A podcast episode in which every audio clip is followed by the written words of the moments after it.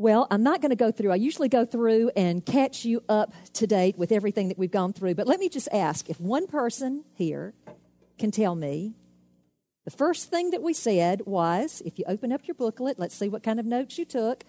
Knowing God makes worry unnecessary. Why? Who, who, who can tell me why we said? What was our point there? Something about the name. Who can remember? Jehovah. And what, what does that mean? What does the name Jehovah mean? Past, present, and future. Diane, you get a book from my favorite author tonight because you remembered that. And it is signed for you too. So there you go. Well, we're going to look at a little bit more about the sheep tonight. We're going to look at some of the valleys that we go through. But before, I wanted to just see we've talked about these sheep and how they don't intend to get into some of the messes that they get into, but because they're just ornery sheep like we are, they find themselves in messes. So watch this video. Let's see what this.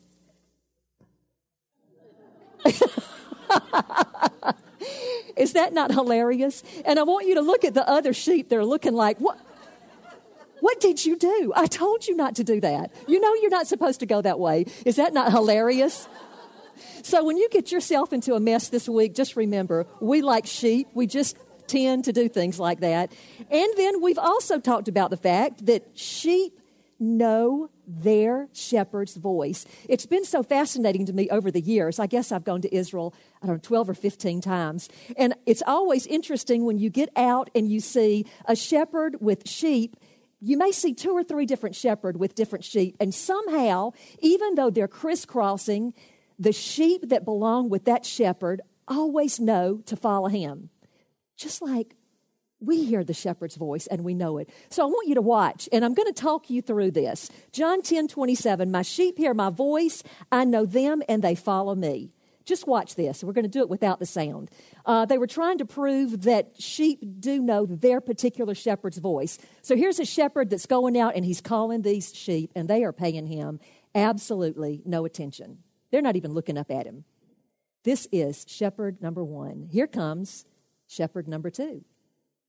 He's going to go out, he's going to call the sheep, and kind of like when you call your children. Nothing happens. That's shepherd number two. And she's, she's trying everything. C- come on, I'm going to give you something to eat. But no, they're not going to come. Up, oh, I give up. Okay, here comes number three. Here again, she's going to have a little voice that she thinks it's a, it's a high pitched voice that they'll surely come to her, but no, they don't do it. But now, next, the shepherd to these particular sheep is going to step up. And he just starts just just talking. He's just talking and he gets a little louder and he's going to say, "Okay, girls, here I am. You need to come on. Let's let's come on. Come to the shepherd." And I want you to watch. You see they've already picked up. They're listening. They're hearing his voice. I know who this is. I know his voice. And then all of a sudden, is that not the neatest thing? They know his voice and they all come. I just thought maybe you would enjoy those two little videos. Okay, we've looked at several of the causes of stress in our life, and we're looking at the 23rd Psalm. We looked at worry, and we talked about why we shouldn't worry because knowing God, knowing Jehovah makes worry unnecessary. We talked about the busyness, how we can get involved in so many good things instead of letting the Lord take us to the best things. We looked at aimlessness. You know, what do I do? I know the Lord wants me to do something, but I just don't know what, so I sometimes get paralyzed and I don't make a decision at all. And then we talked about last week the need to have our soul restored. Literally, the word is, He brings back my soul. And though we may not can describe it, we've all been there. We've been times when we just were empty, where we've given out, we've given out, we've given out, and we've need our, needed our soul restored. And there's a promise for that in the 23rd Psalm. Well, tonight we're going to look at valleys. We all go through valley situations. In the Old Testament, there's several valleys. Joshua 7:24 talks about the valley of calamity and the valley of giants. Second Kings talks about the valley of ditches. If you have teenage drivers, you just might have had to get your teenager out of a valley of ditches. Psalm 84 6, the valley of weeping. We all go through valleys of weeping from time to time. Jeremiah 19 6 is the valley of slaughter. And I'm going to tell you, there are times that I felt like I was a, sl- a lamb being taken to slaughter. You just go through one thing and then another thing and then another thing and another thing. Joel 3:14 talks about the valley of decision. Some folks seem to live in the valley of indecision because they just can't make up a decision about something. But look at Joel 3:14 and they'll talk about that. But there's no valley that's as threatening or as frightening as the valley of death. It's certain that if you haven't to this point, at some point in your life, you're going to walk through that valley. In Hebrew, the word is the valley of deep darkness. And if you've been there, that describes it really well. In November of 1988, I was living in Chesapeake, Virginia. We were pastoring a church there, um, a growing church, an active church. I had three young children, three children that were six and under. I was involved in everything at the church. Uh, went home for Thanksgiving. My mother had been di- diagnosed six years prior with breast cancer and had done pretty well. Uh, was going back and forth to MD Anderson. I would go with her every six months. And she had come out of remission, but they were able to control her cancer with chemotherapy. So I went home the week of Thanksgiving, planning to just stay with her that week. I went with her to the hospital there in Greenwood for her chemotherapy treatment. And while she was there, they did scans and she came out from her treatment. They wheeled her out because it was very difficult for her and she very seldom walked back to the car. But they wheeled her out. I was sitting with her out in the waiting room waiting for the doctor to come in. And what the doctor came and told us was very grim news. Mom's cancer had exploded, literally exploded all over her body. It was in her bones, it was in her skull, it was in her chest area, it was in her chin area here, it was everywhere. And the word for us was very grim. They didn't think mother was, was going to live much more than a few weeks. So I made the decision with my husband, who was very kind, to go home and stay with mom, to live with mom and dad for the last weeks of her life. Courtney and Trey stayed with Mac in Chesapeake, and I had Wills with me. I was still nursing Wills. He was 18 months old, but I was still nursing him, so he had to stay with me. I'm going to tell you, I went through the valley of the shadow of death with my mom and dad. Dad and I became mom's principal caregivers. Now, my dad had been through two heart attacks, had suffered two heart attacks. Mother was the love of his life the absolute love of his life. And right after her diagnosis, he suffered his first heart attack. And then when she came out of remission, he suffered another heart attack. So I was there and I felt like I had to be strong, not just for my mom, but for my dad. I had to go in and do probably some of what dad would have done, but he just was not able to do because his heart was broken. I had three sisters and a brother.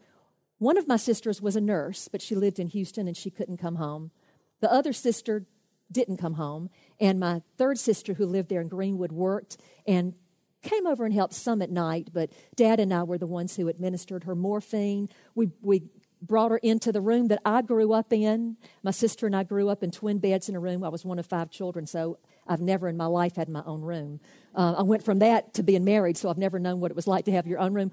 But we took one of the twin beds out and we brought a hospital bed in, and mom was there in the room. I slept beside her every night. I was up with her in the night, all through the day, did everything that needed to be done. was trying to be strong for my sisters who were not walking closely with the Lord then.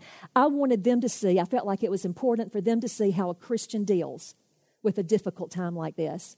My brother was very close to mom, and he went through a very difficult time. As a matter of fact, Bill has MS now. He's suffered with MS for almost 30 years. And we look back and we feel like it was probably the stress of this time with mom that was one of the factors that brought on his MS because it was right after this that he started having pretty major problems. So I felt like I had to be strong for Bill. I was trying to be strong for everybody. And beyond that, mother refused to believe that she was dying. She just till the she took her last breath she was sure that the lord was going to heal her so i was trying to be strong for her i was trying to be strong for everybody and i'm going to tell you what i had what henry blackaby would term a crisis of belief. Let, let me, I don't, have any of you ever done Experiencing God? I have done many Bible studies through the years, but I look back And I see that experiencing God, probably to this day, has had the biggest impact on my life. Let me read with you what Henry Blackaby says about a time like this. He says, and I quote, When God invites you to join Him in His work, He has a God sized assignment for you. You'll quickly realize you cannot do what He's asking on your own. If God doesn't help, you're going to fail. This is a crisis of belief when you must decide whether to believe God for what He wants you to do through you. At this point, many people decide not to follow what they sense God is leading them to do. Then they wonder why don't they experience God's presence and activity the way other Christians do?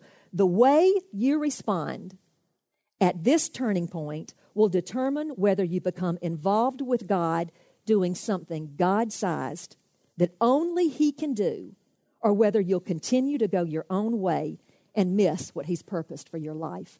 I'm determined at that point God was calling me to do a God sized thing. But I realized in the middle of the night, I couldn't do it on my own. I broke down and I cried, Lord, I can't do it. I've tried to be strong for everybody, but I'm not that strong. I can't do it. And it was in the middle of the night that the Lord spoke to my heart and He says, No, you can't do it in your strength, but you can in mine. You know, He's Jehovah Uzzi, the Lord our strength. And there are times in life, lady, ladies, when we have to depend on His strength. When we come to a point in our life where we realize we can't do what He's called us to do in our own strength. And I certainly felt that way that night. I cried out to Him. Tonight, I want us to look at the valleys that we will face in life. And I want us to see several things. Number one, I want you to see that valleys are unavoidable. You can't avoid them, but instead you can count on them. John 16 33, Jesus says, In this life you may have tribulation. Is that what the verse says? No. It says, In this life you will have tribulation. That's number one. Number two, valleys are unpredictable. Wouldn't it be nice if we could schedule all of our valley experiences for Thursday afternoon at 2 o'clock? Wouldn't that be nice? It would be. We could be. We could be read up. We could be prayed up. We could have our friends around us, our prayer warriors around us. We could tackle anything if we knew that we were going to face our valley experience on Thursday afternoon at two o'clock. But you know what? You can't. Is there ever a good time for surgery? Is there ever a good time to lose a friend? Is there ever a good time to wreck a car, to have a flat tire? It's amazing how quickly a day can go from a mountaintop experience to a valley. All it takes is one phone call. One phone call, and it can change. Number third, I want you to see that valleys are impartial. They do not discriminate. No one is immune or insulated from valley experiences. Every person has problems, difficult times, hard times. Every marriage, every business, every parent, every church goes through times of difficulty. You don't go through valleys because you are a bad person.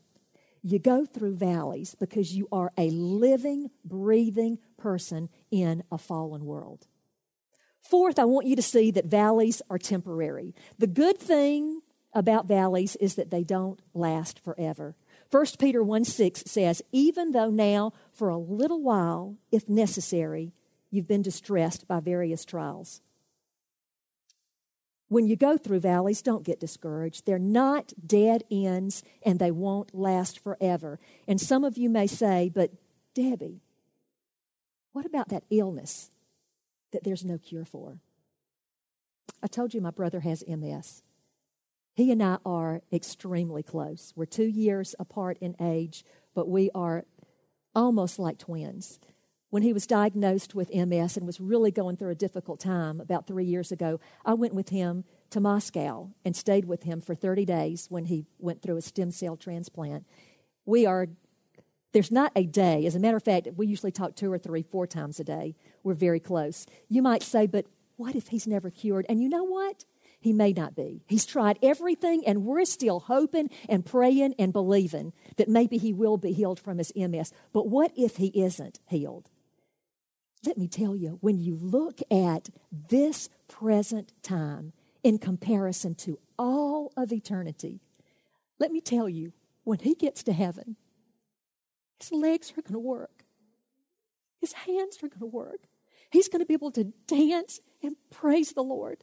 And this time that he suffered from MS is going to be like a drop of water in the Atlantic Ocean.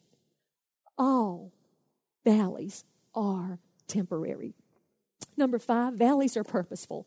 God has a reason for allowing us to go through dark valleys. Now, I'm not saying that He causes them, but He allows you to go through them or you wouldn't be going through it. 1 Peter 1 7 says, The proof of your faith, even though tested by fire, may be found to result in praise and glory and honor at the revelation of Jesus Christ. Look at Joni Eareckson Tada. Have y'all ever heard her testimony? Look at how the Lord has used her since that accident. Y'all know Dan Hall. Look at Dan Hall. Look at how God is using him now. He's pushing through that difficulty. And I dare say the Lord is using him more powerfully now than he ever has in his life. It's in the valleys that our faith is tested and proven. It's in the valley that God teaches us character. And I'm going to tell you, He's more interested in your character than He is your comfort. He's not concerned with your happiness as much as He is with your holiness. If God is going to make us more like Christ, and that's His goal for our life, every day for us to look more and more like Christ, we're going to experience much of what He experienced. Was He exempt from suffering? Loneliness? Trials? Was Jesus ever maligned, mistreated, rejected? Absolutely, yes. Jesus tells us if the world hated him, then there are going to be times that the world hates us. And ladies, are we living in a society now that so many people hate us just because we love Jesus and because we say he is the way, the truth, and the life? Absolutely. Secondly, I want you to undergird life by making critical choices prior to life's valleys. Make the choice to refuse to become discouraged. David writes and he says, I will fear no evil. Let me show you a couple of things about that. David says he walks, he walks through the valley. He doesn't run through it. There's no confusion there.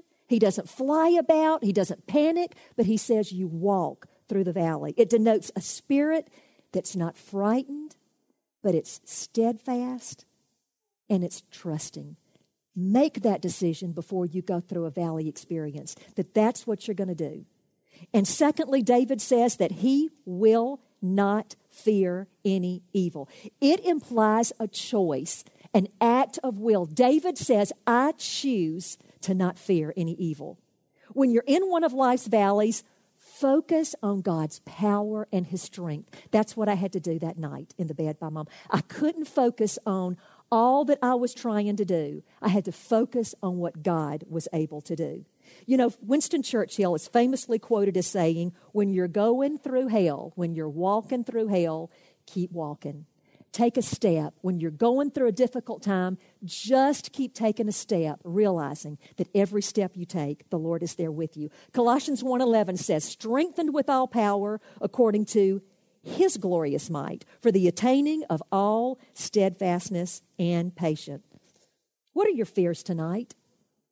I've talked with some of you, and I know what some of you are going through. I know you're going through difficult times. You're going through difficult times with family, trying to be in that sandwich generation and take care of aging parents and take care of children. I know there are financial issues, marital issues, a whole host of problems. But let me tell you, whatever valley you're going through, David says, and he would tell you tonight, I've determined for my own life, I will fear no evil because no matter what you're going through, God is right there with you. God strengthens us according to His ability and His might, not our own. There's one thing that we need to talk about when we talk about strength. When we say, okay, I'm going to depend on God's strength, We can't just confess that with our mouth. How do we do that? It's great to say, okay, God's going to be my strength. Lord is my strength. But this has to be evidenced in your life by what you're doing, not just what you're saying. In order for the Lord to be your strength, you've got to be spending time with Him, spending time in His Word, spending time in prayer. You've got to, in those quiet times, let the Lord speak to your heart and let Him share with you how He can be your strength. You've heard the, uh, the verse about footprints in the sand. I was uh, reading Diane's, Diane sent me her testimony, or gave it to me last week, her husband did. And in it, she had given her Christmas card, and she let me read what she had uh, written to people after her diagnosis. And she had talked about how there were times when she was being carried, physically carried. And you've, you've seen the thing about footsteps, and we won't read through all of this, but when you're walking with Jesus, there are times when you look and they're not two sets of footprints because you're being carried by Jesus. That's exactly what the Lord wants to do to you. I want you to uh, remember three verses uh, that every time you're going through a difficult time, you can go back and hold on to. Psalm 46 1 God is our refuge and strength an ever present help in trouble. We went over to the house the other night. They started putting the wallboard up in our house today. So before we did that, I wanted to go over with the grandchildren, and Mac and I wrote all through. In every room of our house, we wrote Bible verses, all, all through. And these three verses I was sure to include in there. God is our refuge and strength, and ever-present help in the time of trouble. Proverbs 18.10, the name of the Lord is a strong tower. The righteous run into it and are safe. And then Nehemiah 8:10, the joy of the Lord is your strength. If I ever get to unpack all of my pictures and things that will one day go in my house, I have a beautiful drawing that we framed that I'll put at the front door so that every time we go and come, we'll read, The joy of the Lord is your strength. Write these down, put them in your Bible, put them on a note card and put them up in your mirror. Uh, frame them and put them on your walls. Constantly saturate your mind with the fact that though you feel weak, the Lord is your strength. I want you to see that, secondly, prior to life's valleys, remember that God will be with you. Isaiah 43 2 says, When you pass through the waters, I will be with you. God doesn't sit up in heaven and watch and stand back. A few years ago, Bette Midler sang a song. I love the song, but theologically it is horrible. It's from a distance. From a distance, she said, God is watching you. No, He's not. The Lord promises that He doesn't just put everything in motion and then stand back, but His promise to us is He walks with us every step of the way. There's seven verses that I went through today and I pulled out about how God carries us through different situations in our life. Just write down these verses and then you can go back and look them up tonight when you get home. Isaiah 40, 11. God carries our little ones close. He tends his flock like a shepherd. He gathers the lambs in his arms and he carries them close to his heart. He gently leads those that have young. Isaiah 6 3, when we're sorrowful and distressed, this is a great word. In all their distresses, he too was distressed. When we're distressed, he understands our distress. And the angel of his presence saved them. In his love and mercy, he redeemed them. He lifted them up and he carried them all the days of old. What a beautiful picture of our shepherd.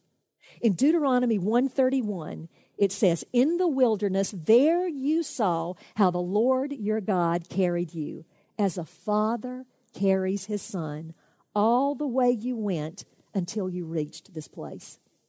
What a beautiful picture.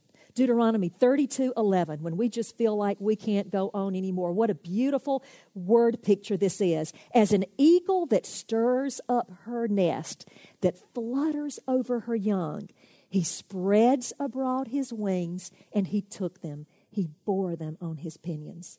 Are there times you feel like you're so weak that you just can't go on? Let God carry you. His word promises he'll do that. And then Isaiah 46 4 Even to your old age and gray hairs, I am he.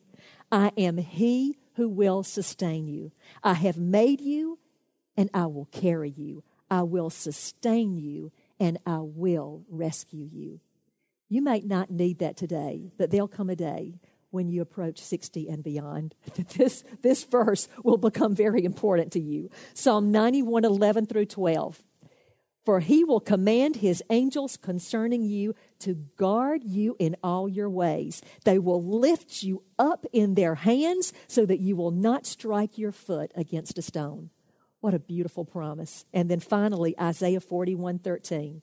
Help for us as we confront fear. He says, For I am the Lord your God who takes hold of your right hand and says to you, Don't fear. Don't be afraid. I will help you.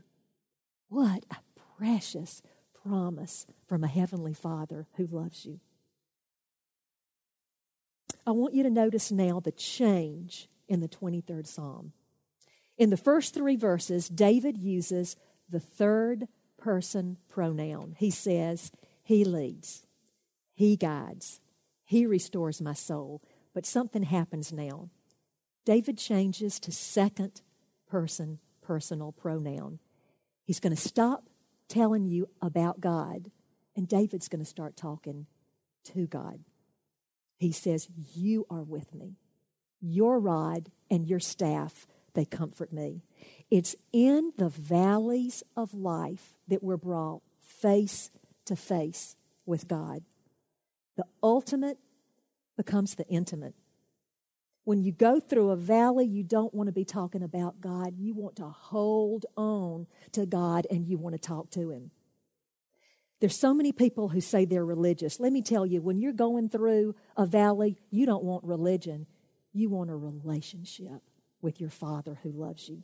When we were told that Wills was sick and that he might have progeria and that the doctors didn't think he was going to live a full life, I didn't need to know facts about a shepherd.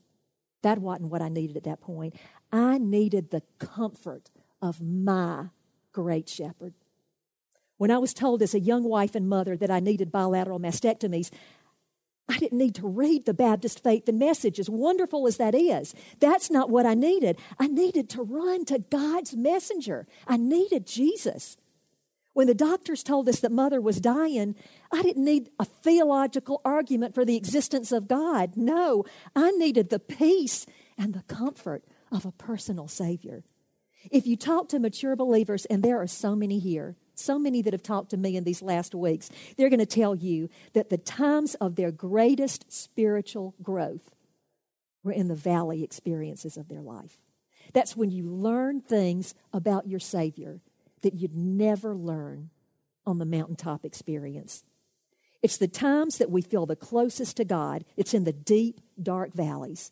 David certainly had plenty of valleys in his life. Just think about the valleys that David walked through. And I think he's thinking about that as he's writing this part of Psalm 23. He faced the darkness of the night as a shepherd boy when he had to fight the lions and the bears to protect his sheep.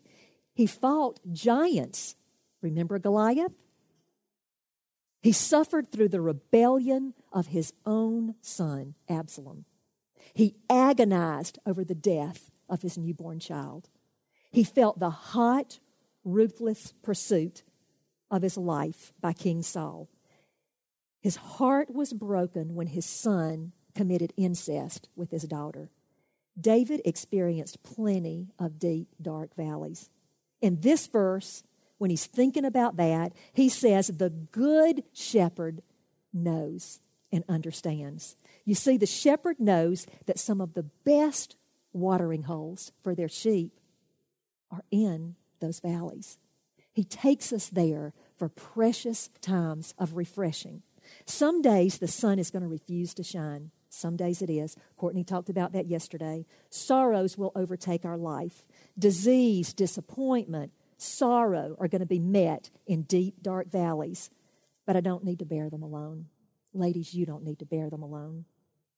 David says, I will fear no evil for thou art with me. Why should I fear when he's near? He walks before me and he knows everything that I'm going to be facing in front of me. We talked about that last week. Sheep don't walk in front of their shepherd, they walk behind him, they follow him. He knows everything that you're going to be facing. I want you to see number three to choose to rely on God's protection and his guidance. Listen to what David says Thy rod and thy staff, they comfort me. David is speaking about the tools of the shepherd. The rod, and you'll see a picture of it here, is about two feet long. It's a stick with a knot, a heavy knot or a root on the end of it. The shepherd was very proficient at throwing this. It, it, represents strength, but it was almost an extension of him. He could throw it at an animal if it was trying to, to get one of his sheep or to get the attention of one of his sheep. You know, that's exactly what God does for us. It's the first line of defense for a shepherd as he protected his sheep. It's kind of like a tomahawk for an Indian. That shepherd could use it proficiently. It's strength, just as God does for us. And then I'm sure you know what a staff is. If you've ever been to a Christmas pageant, you know it's the stick with a hook on the end of it that a shepherd uses. It is a symbol of the shepherd's concern and comfort. They can use the, that staff to reach and pull an animal back if it's about to nibble off that path and get into trouble. They can use it to guide and direct. They can pick the sheep up with it. And I'm telling you, that's exactly what the Lord does for us. I want you to see, fourth, that we can comprehend the makeup of the shadows.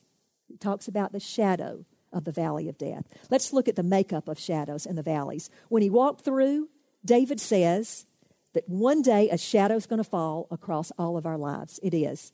You can count on it. So, what happens? I want you to comprehend the shadow. Number one, shadows are always bigger than reality. Do you ever remember as a child? Now, we didn't have iPads and all the things on TV that kids have now that entertain them. At night, we'd go out and entertain ourselves in the neighborhood with the neighbors. Did you ever get with a street light behind you? I can remember, and you'd let that shadow get out in front of you and you'd walk like it was a monster. You know what? Shadows are always bigger than reality.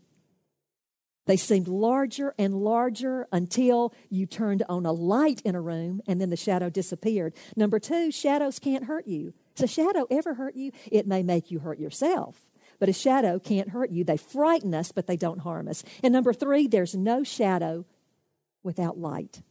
When you're passing through a deep, dark valley, when you think the sun has stopped shining and that you're all alone, I don't want you to remember that with that shadow, there is light. And Jesus says, I am the light of the world. Even in the midst of that shadow, Jesus is there with you. I love the song, Turn Your Eyes Upon Jesus. Look full in his wonderful face.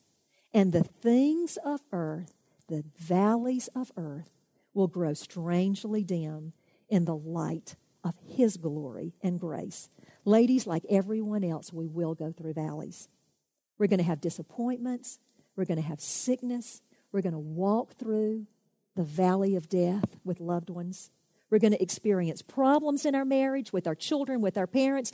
But there is a difference. I want you to see there is a difference in the valleys that the Christians go through and the valley of a lost person. The difference is not the absence of a shadow, but it's the presence of the shepherd. There was a Scottish theologian and expositor who lived in the 1800s who was named Alexander Maclaren. In one of his books, he wrote about a time that he accepted his first job in Glasgow, England. Scotland, Glasgow, Scotland. He says that he was 16 years old and the job was six miles away in Glasgow. He had to walk six miles to get to his job. In order to get to Glasgow, he had to go through a deep, dark ravine, a deep, dark valley. Now, a lot of things had happened in that valley through the years, and much superstition had been built up around this valley. People had gone into the valley and hadn't come back out. Animals had died in the valley. There was just all of these superstitions, and Alex said, I was scared to death to even think about going through that valley. But he had to go through the valley to get to his work. So he says, on Monday morning, his father walked with him to work. He got there, and his parting instruction was Alec, come home as fast as you can when you get off work Saturday night. Thinking of that dark ravine, Alex said, But Father, I'm going to be tired on Saturday night. Why don't I wait and come home on Sunday morning? And his dad said, Oh, no, no, no, no, no, Alec. I've never been away from you for this long. I think that those six days would seem like six years to me. No, son, you must come home when you get off work Saturday night. And Alex said, Yes, Father. Saturday night, I'll come home. Alex said all week long, all he could think about as he worked was, I've got to go through that dark ravine. I've got to go through, through, that dark ravine. I don't know that I can do it. I don't know that I can do it. He said that fear just built up and built up. He said, when Saturday night came, I was more scared than ever. But he said, I wrapped up my belongings and I walked out to the end right before you go into that gulf. He said, I started whistling just to get my courage up. But he said, when I looked into that deep, dark blackness, I was paralyzed with fear. He said, tears formed in my eyes. And he said, I thought, I cannot, I can't go through it. And he said he started to turn around and he heard something. And he said he started to run, thinking that something was coming out of that ravine to get him. But he said as he listened, he thought, that sounds familiar. He heard footsteps coming up the path. He said, I started to run, but I hesitated. Up out of the darkness and into the pale light as I watched came the head and shoulders of the grandest man on earth. Father was bound to have known I was scared, but he only said, Alec, I wanted to see you so badly that I came to meet you. So, shoulder to shoulder, he says, we walked down into the valley, and, and I was not afraid of anything. When the time comes for you to walk through the valley of the shadow of death, or any difficult valley that you go through, I pray that you'll have a calm assurance that your Father is there, your Heavenly Father, to walk side by side. And when you can't walk, when you don't have the strength to walk, He'll pick you up and carry you through. What a precious, great shepherd we have. Will you pray with me? Lord Jesus, none of us know what we're going to be facing tomorrow, but we know you're already there. Your word, your name, Lord, Jehovah, tells us that you're already there in our future. Lord, I pray for these ladies, whatever valleys that they're going through, I pray that this would encourage them to remember that you, Father, are right there walking with them. We love you, Lord Jesus. We thank you for the provision that you have as our great shepherd, that you watch over us and you take care of us. We love you, Lord Jesus. And it's in his name we pray. Amen.